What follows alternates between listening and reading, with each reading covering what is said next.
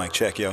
we still here? Congratulations, remember, the rapper Zuby just set a major women's sports record, and he did it without even training and without even being a woman. A couple weeks ago, Zuby tweeted this quote, I keep hearing about how biological men don't have any physical strength advantage over women in 2019, so watch me destroy the British women's deadlift record without even trying. That's how it is in pool, you know. Men can't compete in the women's division of pool, Mm-hmm. but women can compete in the men's division. Yeah, it's the same And in most do. sports. Most people aren't aware of that. Most people think that they're they have specific restrictions saying only men can do them, but that's actually quite rare. Well, there's a lot of successful female to male athletes where Okay. females transition to males and dominate male sports. Okay, I, d- I No, wasn't. I wasn't. true. I made it okay. up. Oh, okay, all right. 100% fake.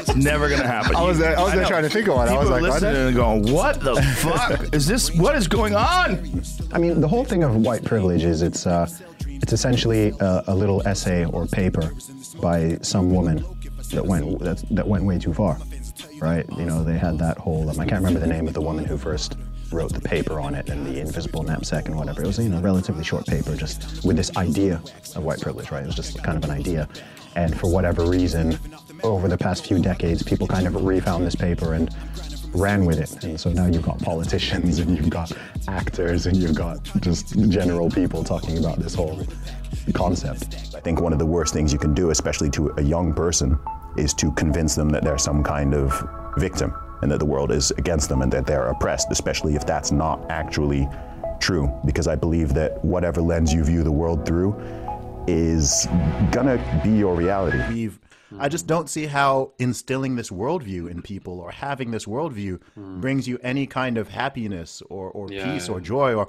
enables you to just get just get on with people and just see people as people and have friends from different groups and ethnicities and That's for right. people who are always screaming about diversity, inclusion, and tolerance, you know, they're, they're extremely seem extremely uh, homogenized, um, exclusive, and intolerant, and it's uh, Yeah. it's quite amazing.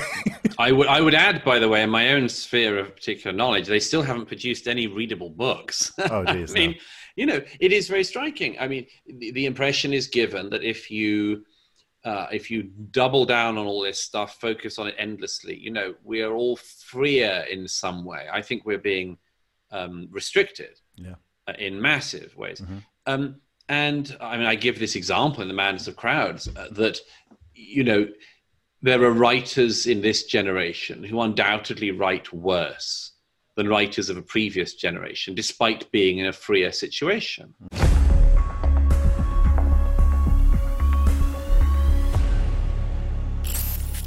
Zuby is an independent rapper, author, life and fitness coach, public speaker, and host of Real Talk with Zuby podcast. He's the owner of the British women's deadlifting record as well.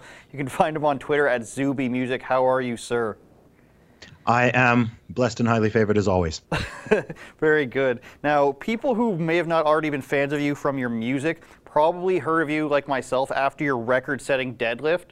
And I want to show a clip of you on Joe Rogan talking about it and get really your reaction about how everybody responded to just this simple thing that you did online. Let's take a look at that first. Well, you know, we live in a times where everyone's saying is right wing, so so it, let it be so. I don't know.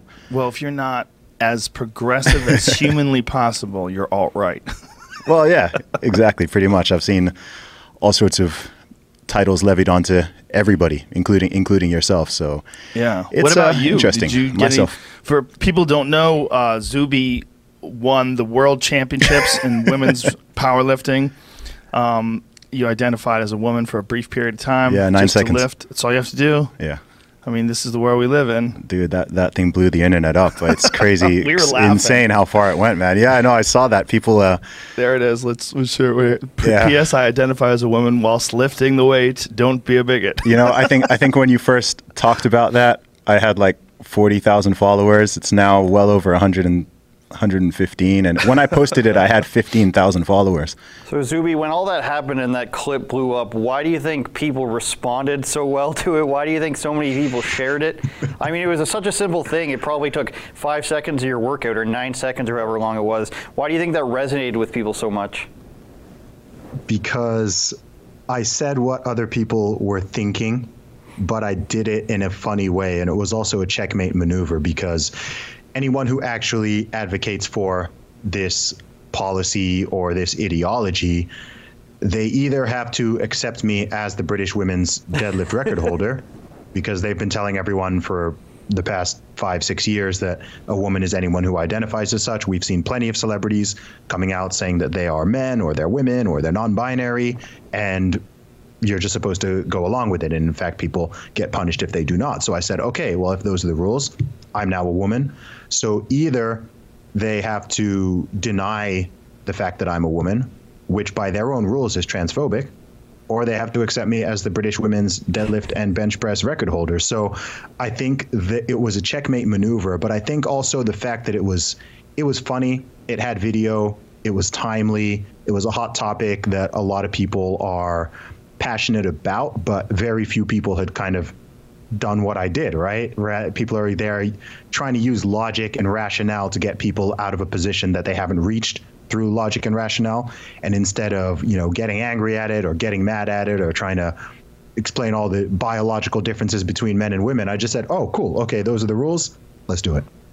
Yeah, it always sucks when you ha- play by the rules and it works out against them. I wanted to ask you, though, in a bit more of a serious manner, about the complexity of the science behind uh, transgender and the, the, effects it can have, especially in women's sports. Obviously, it's way more uh, effective, let's say, in women's sports than in men's. Is it as simple as what people discuss about like testosterone levels, bone structure, and density, muscle uh, reaction times? Is it more than that, or is that just people trying to deflect from from the reality of it? How simple is it? Is it as simple as the common sense would tell us? It is as simple as the common sense will tell you. We all know and have known for millennia before people even knew what science was we've always known that there are differences between males and females. This is not even unique to the human species. Look at the animal kingdom. You can, with many animals, you can tell which ones are male, which ones are female, um, just just by looking at them. It, with, with with some species, you can't, right? You know, you'd have to look at their genitalia or whatever. But in you know, human beings, males and females are we're drastically different. We all know how we got here, right? We're all we were all birthed from women. We were not birthed from men. We know how uh, sexual reproduction happens. Be, yeah, it's uh, it's a weird one, isn't it? It's crazy how they're throwing women under the bus with all of this. That's the crazy part of it. Um, so yeah, I mean, in terms of you know specific differences between males and females, of course, men have vastly higher testosterone levels, which is linked with uh, physical strength, muscle strength and density, um, also aggression and then you've also got the impacts that you so you get a couple big doses of testosterone in your life. And the first one is in the womb right? That's what even makes males males. And so as a result of that you have the androgenic effect. So you've got yes a, a bigger a bigger body taller stronger faster um, more muscle density. And you, then you've got yeah uh, larger larger hand sizes larger feet um, quicker reaction times, as you mentioned, greater lung capacity, all sorts of things. I mean, there is, that's why in every single sport, virtually every single sport, you have men's and women's. Because if you didn't, and it was just the best of the best, you won't have any female professional athletes at all, right? If you want female athletes to be able to exist, you have to separate the category out because the thousand fastest people in the world are all men right? Probably the the fastest 5,000 people in the world are probably all men. Um, the st- strongest 5,000 people in the world, the strongest million people in the world probably are all men. Um, and that's just because we are biologically different. Everyone knows this. Nobody was questioning it until five minutes ago. And so um, the the fact that and and of course you know if someone does go through an actual transition and they do like hormone replacement therapy etc then sure their testosterone levels will be uh, lower. Uh, if if if a if a man you know transitions into a trans woman, then sure the the testosterone level will be lower, but that doesn't change the physical body. Um, Caitlyn Jenner is still what six foot three, um, and still has a, a, particular build, which did which makes it clear that okay, this this person is a is is not a is not a female. So that's just it's just reality. It's just the reality of it, and it's not something that um, it, it, amazes me that it's something that's even a, a debate, and it's a debate that's been going on for this long when it's so obvious. And the, the funny thing is, as well, is it, it's so clear because why is it only a one way thing, right? We're always talking women's sports, women's sports. Why, why, why aren't we talking about men's sports, right? Because because there's no woman who's going to transition into being a, a man and start beating biological men in their sports is, is not going to happen. It's not going to happen. It's only a one way thing. So that in itself is super obvious evidence for people who really don't get it that okay, this is uh this this is not an equal playing field. There clearly is a difference here. Otherwise, we wouldn't just be talking about protecting female sports you'd be talking about, oh, we need to protect men's sports as well because there's all these women transitioning and you know crushing people in the NFL and the NBA, but that's not happening. It's not going to happen. Now, the New Zealand uh, Olympic team is putting forth their first, the first trans athlete in Olympic history. It's deadlifting, I think, and I think uh, the person also used to compete in the male events and didn't do very well. Mm-hmm. Obviously, didn't get into the Olympics that way. How do you think that's going to turn out? And I just want to preface that with the rules that I have written down here for um, their testosterone levels. They have to be below 10 nanomoles per liter for at least 12 months before the first competition. End quote. And what that makes me think is in MMA, you can't weigh in 12 months ahead of of your fight. There's 12 months is a long time for testosterone levels to get back up. Am I wrong about that? And how do you think that's actually no, going right. to work out for the Olympics? Yeah, you're right. Um, well, it will depend on the profici- proficiency of this lifter. Um, some, simply someone identifying uh, as trans doesn't necessarily mean that they will be the strongest person um, because you said, I don't know how they were performing when competing in the men's category. Um, but if you took a if you took someone who's winning in the men's category or who's or who's not even winning who's doing well um, and is you know just slightly behind the people who are winning and then that kind of person would transition then of course they're gonna of course they're gonna dominate the the whole competition especially when it comes to something like olympic lifting i mean the biggest strength difference between males and females is in the upper body because that's where your androgen receptors are. So if you look at the bottom half of a body, like you're not going to see a huge size difference generally between men and women, you know, like in terms of legs and glutes and all of that. But if you look at the upper body, you look at chest, shoulders. I mean, if you just see two silhouettes, you can actually tell a male and a female from the upper body silhouette.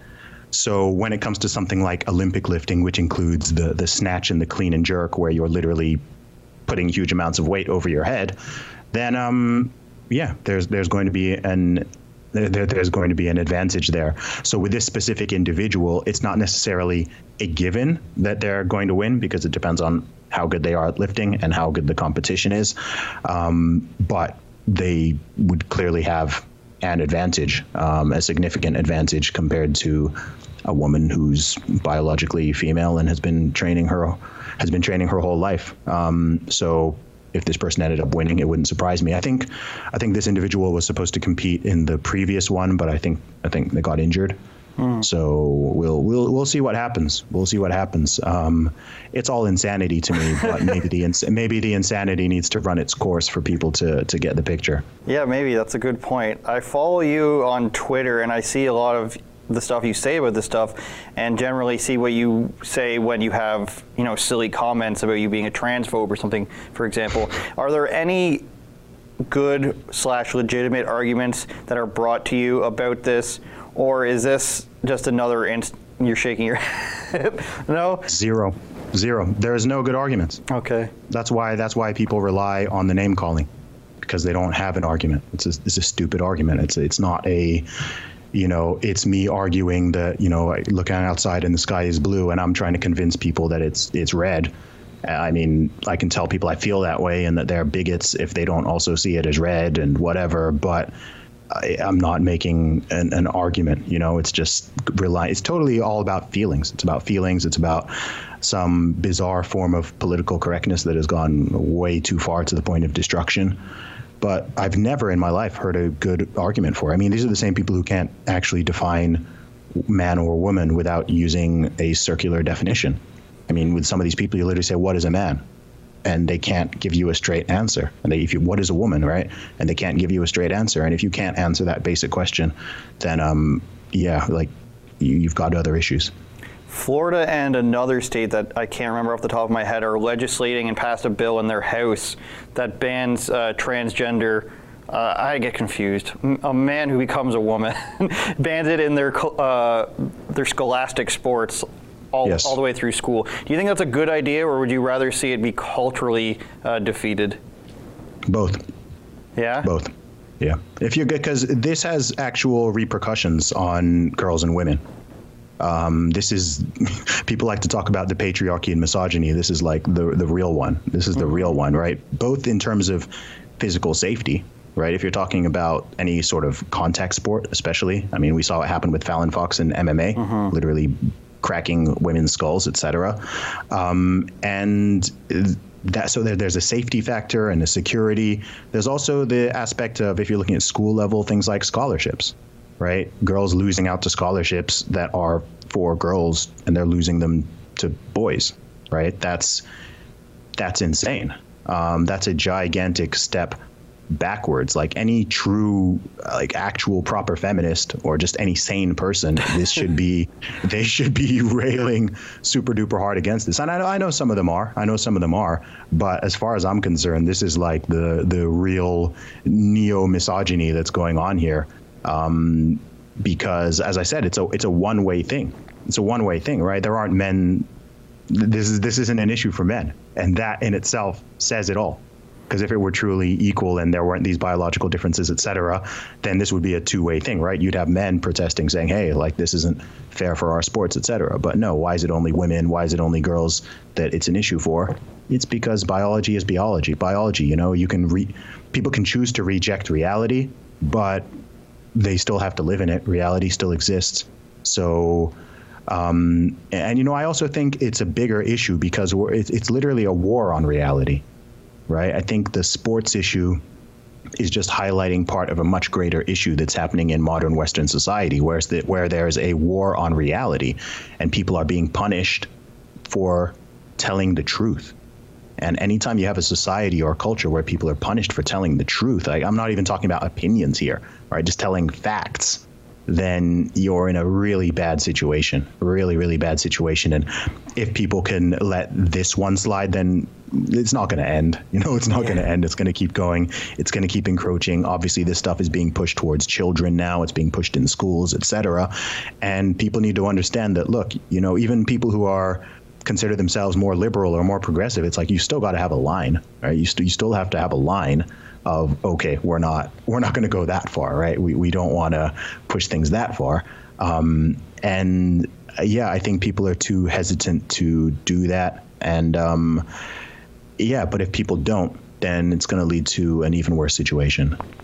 Luckily, Fallon Fox was not that good talking about MMA. It was literally a skull fracture, I believe. Shout out Yeah. to Ashlee Evans-Smith for beating him, her, because uh, Fallon Fox wasn't actually that that good. Um, but yeah, it, it's really scary that um, I think I don't have a daughter myself, but I have lots of nieces. Uh, Four of them to be exact, and I would be frightened if they had to one day fight a man, fight a person who used to be a man, or rugby, for example. I know one of our reporters has a daughter who's in rugby, and you might end up getting extremely hurt uh, by a much bigger, broader boned man. But I want to transition to um, a little something a little different. It's your music. I want to show your latest video, a bit of it, and I want to talk about sort of the evolution. I've always had a lot of questions about British hip hop and rap, and I think you're the person to answer it for me. So Okay. let's go ahead and play that clip, Justin, please.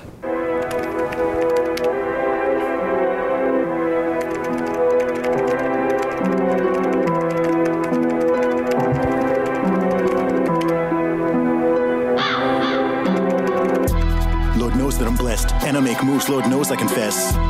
Lord knows that I'm blessed, and I make moves. Lord knows I confess.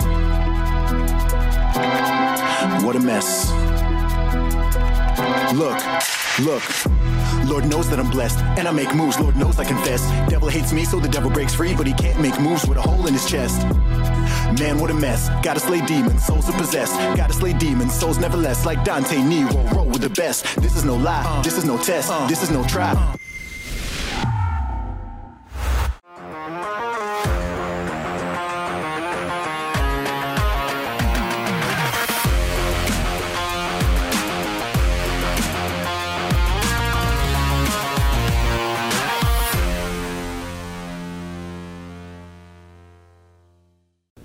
Go ahead and watch his mu- uh, music video, guys. Um, you've been rapping for at least 15 years, from what I can see, and I have not paid hardcore attention to the British hip hop scene, but most of my life I've gotten tastes of it from like people like the streets and gigs and stuff like that, and it's moved on to the what people call grime with Stormzy, Headie One. I, I hope I'm impressing you with this knowledge, um, and, and I've seen an evolution of where it sort of feels forced. The talking about drug dealing and violence and social justice stuff. Am I wrong to say that it seems like it's been forced or pushed intentionally? I don't know, man. It's always been there. It's always been there. Those themes in hip hop music date back to the 70s and 80s with American hip hop. And I think hip hop is now a real global phenomenon. It's a form of music that's popular in every country. Every country has its own form of it. And those type of themes are they're very prevalent. Um, I think it goes beyond hip hop. It goes to entertainment in general. Um, you're always going to get the different sides of it. You're going to get the street and gangster side. You're going to get the more sort of positive and uplifting side. You're going to get everything in the middle. You'll get the lyrical stuff. You'll get those very unlyrical stuff.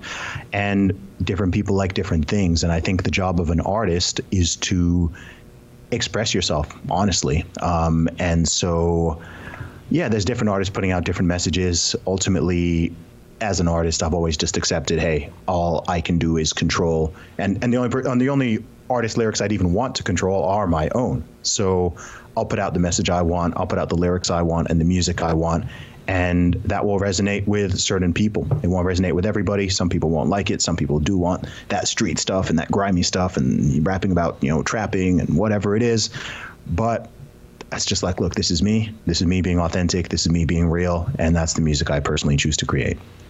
One of our resident uh, videographers, who's also a big rapper in Canada, Brevner, he's sort of explained to me that he gets more resistance saying Jesus loves you than he does Oh, yeah. ta- talking about uh, drugs or women or anything like that. Do you face similar resistance for having more positive messages, even if it's not all the time, even if it's sometimes? Is it a, a roadblock for you to not be conducive to certain themes like we just discussed? Yeah, it is to certain audiences, um, and perhaps even to certain aspects of the music industry, because the truth is that is for whatever reason um, that that's a very deep topic. Those are the messages that they want to push, and also. Um, it's also a demand and supply thing. I think. I think a better question. A lot of people ask me, you know, why do so many rappers talk about violence or drugs or you know just uh, sleeping with random women and money and whatever? And I think a much more interesting question is why do so many people like it? why do so many people buy it? Why do so many people dance to it in the club, etc.? Because ultimately, if it's working, you're always going to get people who keep uh, making it. You know, I don't think a question is why do people sell drugs? It's like, you know, well, why do people do drugs, right? If some pe- people are doing them and people are demanding it, then somebody is going to supply it. So I think as artists, it's it's a weird one. You know, I think of course any human being, any adult has some degree of responsibility, and if you're a public figure, whether or not you want to be, you are going to be a role model to certain people. Um, but I think it's sort of the, the the tip of the iceberg of a much deeper human, cultural, societal question when it comes to the lyrics and themes and messaging that people enjoy in both rap music and also other forms of entertainment. You know, why do we like violent movies? Why do we like gangster movies? Why do we like this? Why do we like that?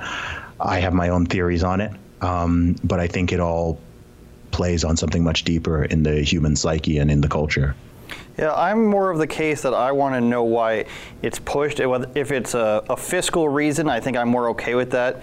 But I, I'm okay with the themes in movies and music, and I think it was even 50 Cent who said when people were asking him about uh, uh, drug use and gangbang in their songs, not to mention they came from that, him and G Unit came from that, but they even said, listen, you're not supposed to go out and follow what I do. This is entertainment just like a movie. So I fall a bit more on that side. I do have a problem with Sure. it being purposely pushed on somebody as like this is how it should be and i think it does have real effects um, particularly in american culture where it seems to be taken taken more literally there. And I want to transi- transition that to a clip of you on Lauren Chen's podcast, talking about the song WAP, of course, a very uh, beloved, virtuous, and thought provoking lyrics. I thought you had an Song interesting. I thought you had an interesting answer to that, so I want to show that clip from uh, Lauren Chen's uh, Blaze podcast. I think overall, and this is something I say a lot, is that human beings really seem to struggle with moderation. Yes. Oh my Right? gosh, Like- yes. Things go. So I would argue, certainly in the it, by tw- in 2021, I would say that the West and the Anglosphere in particular has gone in terms of social, in terms of social sort of beliefs and behaviors, has gone too liberal right? And then also, I grew up in a in a country like Saudi Arabia, um, where one could easily make an argument that things are too conservative in some other social aspects, and it seems like it's it's always been, and it still is tricky to kind of get that balance where you've got the balance between having standards and some things being better than others and being allowed to say some things are better than others or better especially for children and what people are seeing. And in in the west there's this sort of like total over the last uh, decade in particular it's like literally anything goes Now, you talk about literally anything goes, and I agree in the sense that I feel like a lot of this stems from we can't be mean about that. And, and a lot of the time, I'm sorry to say that it's women saying these things. You can't call people fat, fat acceptance. You can't call people weird, you're being bigoted. Where do you think this mentality actually stems from, where we can't seem to find this middle ground? Oh, we need to let it all happen. We need to let everybody be themselves. Nothing can be wrong or criticized. Where do you think that's coming from? Hmm. I think it largely stems from the absolution of personal responsibility and accountability, and then it's exacerbated by cowardice. I think that's really what it is. Um, a lot of people are really controlled by fear. Fear. So even though people know something to be correct or know something to be true, etc., there's this climate where people are afraid to say it. The majority of people are afraid to say it because they don't want to be called a name, basically, right? Yeah. People don't want to be called a name. They don't want to be called racist, sexist, homophobic, hateful, science denier, anti this, anti whatever, right? Like people generally don't like being called names and don't like being insulted. So it's sort of it doesn't stem from that, but that maintains it, that upholds it. It's not dissimilar to what we were saying about the whole women's sports issue, right? Like mm-hmm. everybody, everybody knows. I think even most of the people pushing it, I don't even think they believe themselves. They don't, right? They don't believe themselves, but they're so cowardly and so possessed by this ideology that they've they're they're just running with it. They're just running with it to try to pr- so hard to prove like the the worst thing you can do to someone like that is call them a transphobe, right? Like that's the oh my gosh, like that's that's it. That's over for them. So that's the same weapon that they use against other people just to get people in line. But like I said, it stems from lack of personal responsibility. Um, and I've noticed that anyone who pushes personal responsibility in the public sphere will get attacked and will get demonized. They will get praised and celebrated by the people who appreciate that, but they will also get demonized because you're the, uh, in the modern West right now. It's a greater societal sin to be seen as judgmental than the actual negative act which you are judging right? So if someone does, if there's something that is objectively bad, people will make it out like it's worse for you to say it's bad than that action itself actually is. And that's a really backwards way for things to be. And then in terms of deeper reasons, I think there are a lot of, to quote Gad Saad, um, ideological pathogens, as he calls them, which have sort of permeate, permeated through society over the last several decades from various aspects of postmodernism. Now you've got critical race theory and what people call wokeness, um, gender ideology, some aspects of you know third or fourth wave feminism. You've just got all these various ideas floating around out there, being pushed in academia, being pushed on children, being pushed heavily at universities, and now also being pushed by corporations and institutions. And so there's just a lot of crappy ideas floating around out there in the ether and people are too cowardly to challenge them, even though the vast majority of people actually regardless of political orientation. Majority of people don't support a lot of these ideas. Like most people don't uh, like these divisive narratives. Most people understand that their you know a family unit is a good thing and that uh, marriage is actually a good thing and it's better for a child to have two parents than to have one right everybody knows that um, but some people will act like they don't know it because they're so cowardly and they're so worried about being called a name that they don't want to just say what is a fact. And everything is being deemed as some personal attack. People are just too emotionally fragile man. People are too emotionally fragile these days. And instead of trying to make people stronger or more resilient for the past 15 years, we've just been trying to nerf the entire world, right? nerf, nerf, nerf the language, nerf facts, nerf the, uh, range of opinions that are allowed to be said. Um, you know, make this safe, make everything's. Oh, that made me feel unsafe. Oh, that's hurtful. That made me feel unsafe. And it's like, look, generally, you don't want to go out of your way to offend people for no reason. But if someone is merely offended by a fact or merely offended by the truth, then that's their own issue to deal with, right? As an adult, you should be able to hear things that you're like, Ooh, I don't really, I don't really like that, or that makes me feel a bit uncomfortable. But if it's true, then you know, even if it's an opinion, you should still be able to hear it. You may not agree, but you should be able to hear it without breaking down and curling up into a ball in the fetal position on the ground and crying. You know, um, very specific. we're supposed to be adults. Yeah. Yeah, we're we're guilty of that. I'm sure both you and I. Um, I wrote down a note of the book called "Coddling: The Coddling of the American Mind," and it, because it mentions um, how everything the the bad arguments, and I thought of this because of, uh, and you mentioned Gad Saad, how everything's either good and evil, either you're a transphobe or you're a fatphobe, and then another thing that they say in there is always trusting your feelings as being a bad thing. And you mentioned the wokeness, and I feel like that's the defense for a lot of this stuff. Oh, I, I need to have an identity. I need to be, uh, I'm a plus size model, and I know I keep going back to that because it's one of the most ridiculous things. Uh, I'm a black, queer, native, trans woman, all this sort of stuff. Mm-hmm. Do you see an end to intersectionality being used as a as an argument in the near future? Because to me, it's becoming more and more clear, and especially with Caitlyn Jenner now running as a Republican, it's becoming more clear to people that no one group agree, agrees to the same thing exclusively. Do you see an end to intersectionality coming as an excuse or an argument? It depends on the people, man. It really it depends on people. People have let it get this far, and it's going to keep going unless people stand up against it right? People ask, "Oh, how did we get here? How's it gotten this far?" And I'm like, "Because you let it. Because you let it. Like if everyone was if everyone was like me, this would this would have been nipped in the bud real quick. Um, but but like people are not willing to put their head above the parapet and to say what everyone else is thinking but not saying. There's a few people who do it, of course, and some people have created a essentially a career out of it, right? I, w- I would honestly say at this point that I know some of my success and popularity is because people sort of look to me as a guy who's like, okay, Zuby's going to keep it real. Like maybe everyone else is lying, everyone else is playing the game, but he's at least going to be honest with it, right? Not in a harsh way, not trying to just be mean to people for no reason, but hey, this is the situation.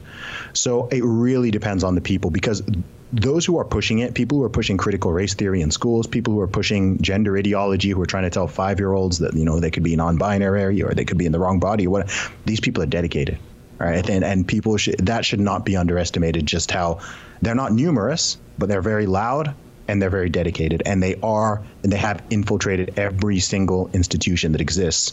So unless people stand up to that, unless parents stand up and go, you know what, I don't want my child learning being taught by their school teachers that they are inherently privileged and oppressive or inherently disadvantaged and oppressed because of their skin color. Like, that's a bad idea. I don't want my kids going to a university and they have racially segregated dorms and events. No, mm-hmm. no, we don't. We don't want that. We're going to defund that, right? Stop trying to defund the police. Let's defund defund that, right? Hit them, hit them where it hurts. Hit them in the pocket. Stand up, take a stand, and this stuff will end quickly because the people pushing it are also cowards. They're cowards, right? But people are afraid of them and I don't know who's more cowardly in that situation there. Um, but people need to stand up en masse, you know, because if one person does it, then it's easy to target one person, and you know you can cancel one person. But if you, you if you put the voices together and you just have like okay 70% of the parents at the school are you know even half of them are just like you know what no like we're we're we're, we're going to withdraw our children from the school if you're going to be pushing critical race theory, if you're going to be pushing uh, transgender ideology on six year olds. No, we're not having that. That's all it takes. That's what it takes. Same thing at corporations. If they're dragging you into meetings and they're trying to teach you about your your whiteness and how you need to abolish. it Happens a lot here. Tell, tell, like, but, but this I is know, a real thing, right? I, I talk to people, right, and you're just like, dude, have some balls right? Like stand up against that. You're a grown man, you're a grown woman, and you're letting people browbeat you, you're letting one individual sit there and lecture you about how you're evil because you're white. Like, grow some nuts, man. Like, how are you going to let that happen? Like, I'm not going to sit there and I'm not, I'm not going to sit in some meeting and have someone tell me I'm oppressed because I'm black and I'm disadvantaged and I'm basically, I'll tell them where to stick it. Like,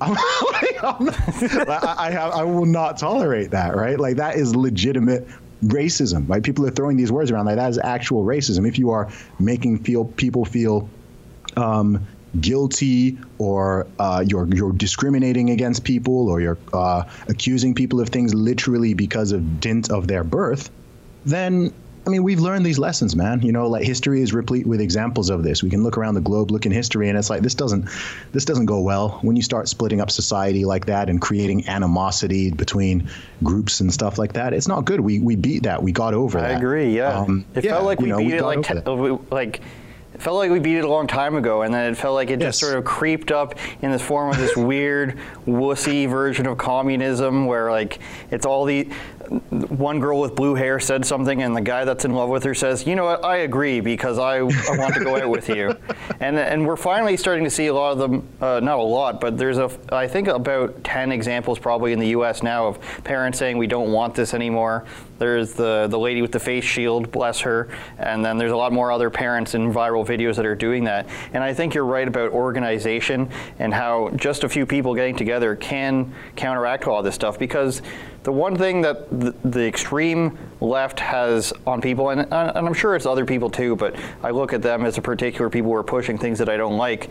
Um, you've got AOC on these hidden videos where she's disseminating her messages to her constituents and whatever that group is called, where they indoctrinated the teenagers into being activists, and they're disseminating get, uh, disseminating it out, saying blowing up buildings and setting them on fire is a, a valid form of protest. So there's all this stuff stuff where they're disseminating messaging, and the only thing counteracting that really is like groups like Turning Point USA or or PragerU and stuff like that. And you may not agree with them, but they're still trying, I think, um, for mm-hmm. better or for worse. And before we get to more critical race theory, which I do want to talk to you a bit more about, I want to talk about your book and how you got into uh, basically wanting to teach people about fitness and working out and everything. There's your book title. Um, this is basically the same picture as my Facebook profile, um, complete with the tan you, and everything. Where'd you, I, where'd you, think I got it from? I, I don't even have Facebook for those of you checking. Uh, what got you into fitness and why did you decide to write a book about it? Or were you just a guy who was like, I work out a lot and, and I have people ask me questions about it? Uh, yeah, so I mean, initially I got into fitness. I started lifting when I was 15. Um, I, I was playing rugby, so I actually initially started lifting. Number one, because I was a bit of a fat kid, and number two, because I was playing rugby, and it's better be the person who is. Uh, you know, dishing it out rather than the person who's on the receiving end of it. So you want to be physically strong and powerful. So that's how I initially got into training. So I mean, I've been working out for a, for a very long time, and then in terms of me writing the book, yeah, I was getting. I've always been, had a lot of people asking me, both online and offline, about, hey, Zuby, what's the best way to build muscle, lose weight? What's best workout for this or that? And so I just thought, hey, let me create something that will help people rather than answering this individually every single mm-hmm. time let me just make a make a book, um, write it, put all the knowledge I wish I had when I first started working out, take all the most important things I've condensed over this 17 year period or whatever it is, and let me put that out there. Initially, it started out as just an ebook, and it was selling very well, and then people wanted an audio book and then people started wanting paperback copies. So I mean, I've now sold almost 5,000 copies of that book. It's been bought by people in over 60 different countries, and it's helped a lot of people and it's also just it's a major issue right a lot of people say oh well there's so many fitness books out there and i'm like yeah well half the population is still overweight or obese so i think more than more than half i think i'm being quite uh, conservative there so something isn't working. And you know, the truth is, every every book, movie, piece of music has, you know, there there aren't brand new ideas out there really. But as a messenger, you can lay out your message in a particular way that resonates with certain people. I've had I've had people message me saying, "Hey man, I've read like 10 or 15 different fitness books and yours is the one where it just clicked for me." Right? It's simple, it's concise. I'm not trying to overload and overwhelm people with all these technical terms and tons of data and science and all of that. It's just like a very practical guide. You can just read it and be like, "Okay, I know what to do to reach my goal. These are this is what I need to hit. This is what I need to eat. This is the kind of training I should do. So that's why I wrote it, really just to help people out, and I'm glad it's been doing that. I noticed you tweeting, I think this week, within the last couple of days, um, a correlation between the type of people who don't work out and the type of people that do. Have you legitimately found a correlation, do you think, of people who, you know, never have any type of exercise, maybe as a matter of, of on purpose? Uh, yes, I have. Absolutely. What would that um, be? Because because people who train hard in any discipline um, obviously, with me, I'm big on strength training, lifting weights, resistance training, but it's all about personal responsibility and accountability and discipline and hard work and perseverance. So if you apply that in that area, it spills over into other aspects of your life right? There's no there's no socialism there's no jacked socialism right? It's not like oh i work out and my muscles get taxed and they go to somebody else and they get some of my gains. It's just like, no, it's totally individual. 100% level playing field. The weights weigh the same thing every time you go into the gym etc and there's no you know that that's what it is. There's not even a team. It's just you versus the weights. So i think that mentality does tend to lead people it filters out into other aspects of their life, into their careers, into some of their socio-political beliefs, et cetera. I mean, that can even be that can even be measured. That could even be studied. And yeah, it's uh, you know, obviously when I say things like that, I'm being slightly tongue in cheek, but there's there's also truth to it. Like you're not going to see a lot of um, I don't I don't I don't never seen a jacked socialist. Um, I'm not even I'm not even saying that to like to be mean. I'm just being like that's a thing, right? I've never seen they, they tend to have a particular physique, right? And they're not someone who you know they'll be talking trash on Twitter all day, but you're looking at these people, and I'm like, okay, none of you, none of you lift, right? And I don't think that's. I, I think there's You're a, lifting spirit, not- Zuby. Okay. they're not lifting anything. Um, so, so yeah, so I, I, I say it in that sense, but there's there's also there's also truth to it. Um, so yeah, it's uh, it's one it's one of those ones why I think that maybe that's why that resonated a little. It is what it is, you might even say. Um, the last thing I want to ask you about is critical race theory and where it came from and where its goal, where it's going, and what its goals are. And uh, recently, the black one of the Black Lives Matter founders, she's ducking out. Um, she's retiring, I believe, after getting her four homes and uh, I think a, de- a deal with Warner Brothers, a, a Time Warner maybe, a book deal, a, probably a movie deal of how hard her life has been as a black lesbian Marxist, I guess. Um, what do you think are the main proponents of critical race theory? Why are people actually trying to, if, if you were to put yourself in their shoes, what is the goal here to push critical race theory? Is it actually equality? No, of course not. Of course not. Um, so I think you kind of have two categories. I think you have the people at the top of the pyramid who know what they're doing and they have malicious and selfish intention. And then you have the useful idiots, right, who go along with it because they've been told it's anti-racist, right? And that that's the majority of people. That's the everyday person who's there like, oh, well, it's called anti-racism, so it must be good. Oh, it's called anti-fascism, so it must be good. It's called Black Lives Matter, so it must be good, right? There's a lot of people who are not very critical think critical thinking, and so they'll just go along with everything like that as long as it has a, a nice sounding name. But the people for the people who are more at the top, I think, um, like many things, I think it comes down to money and power right? These are people who already view the entire world as simply a power dynamic game, right? They're they're the ones always talking about power and privilege. They think everything is power and privilege. So I think it is a way for them to gain more power and control over other people, over the population, over people's children, over everything. They set the narrative, they set the rules. They're the ones who get to call everyone racist and white supremacist as soon as they step out of line or challenge their ideas, etc. They're the ones who will get to deplatform people, so on and so forth. And then also, it's lucrative. You know, the racism industry in the U.S. is a multi-billion dollar industry right? Yeah. Race grifting is a multi-billion dollar industry, especially in the USA. Like people love it there. I mean, racism has been on life support for a long time, but they just keep they got to keep it alive, right? How can you how can you be a professional anti-racist without racism or at least the illusion of racism, right? You've got nothing to fight against. And I think the, so they, they have to manufacture it, right? How many fake hate crimes have have there been where it just it's a total hoax, right? It seems every other week something comes out and it's like yeah, it's probably another hoax. Boom, it's a hoax, right? And so you know the race the demand for racism is higher than the supply. That's just the reality of it. In the uk in the usa in most western countries yeah sure there is still racism of course. Um, but the only type that's i mean let's be real the only type that's really accepted is racism against white people which people will then say oh that doesn't even exist right? Like that's that, and that's the power of this ideology is they've even redefined the word racism so that they can uh, they can be racist and then deny that they are because then they'll, they'll they'll play these word games and say oh no like you know I'm a marginalized minority so I can't be racist. I can say all these terrible things about white men or whatever it is and I get off scot free whereas you know damn well if you were to say that against about any other group you know you're going to get deplatformed. People are going to come for you as they rightly should.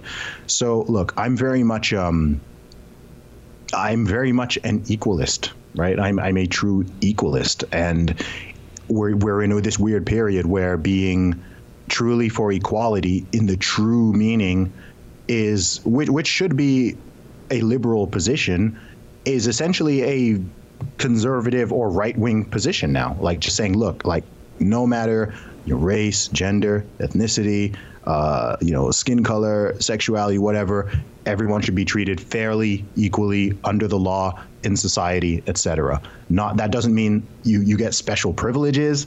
It doesn't mean like the bar is lowered for you or it's raised for you or whatever. It means true equality, meritocracy, equality of opportunity, not outcome.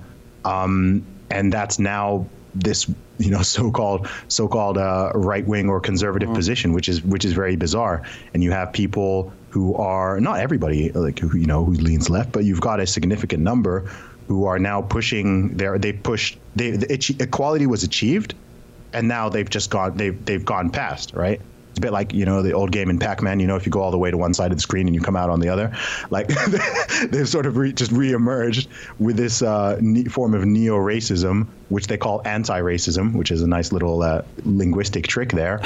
And now you've got critical race theory, and you've got all these strange ideologies which are being pushed again. Which, if you were to sli- simply invert them, you know, swap the words black and white around, you know, they, they would sound like white supremacists. That's that's the reality of it, right? What they are pushing is racial essentialism. You know, the most important thing about a person is their race, right? Which is what people did think back in 1920. but it's 2021 now, and it's like, oh, could, can we can we not go back to that? Like, can we can we just not do that? You know, like people are generally getting on, and the vast majority of people get on with, you know, they they don't care about all this. They know that content of character is what matters.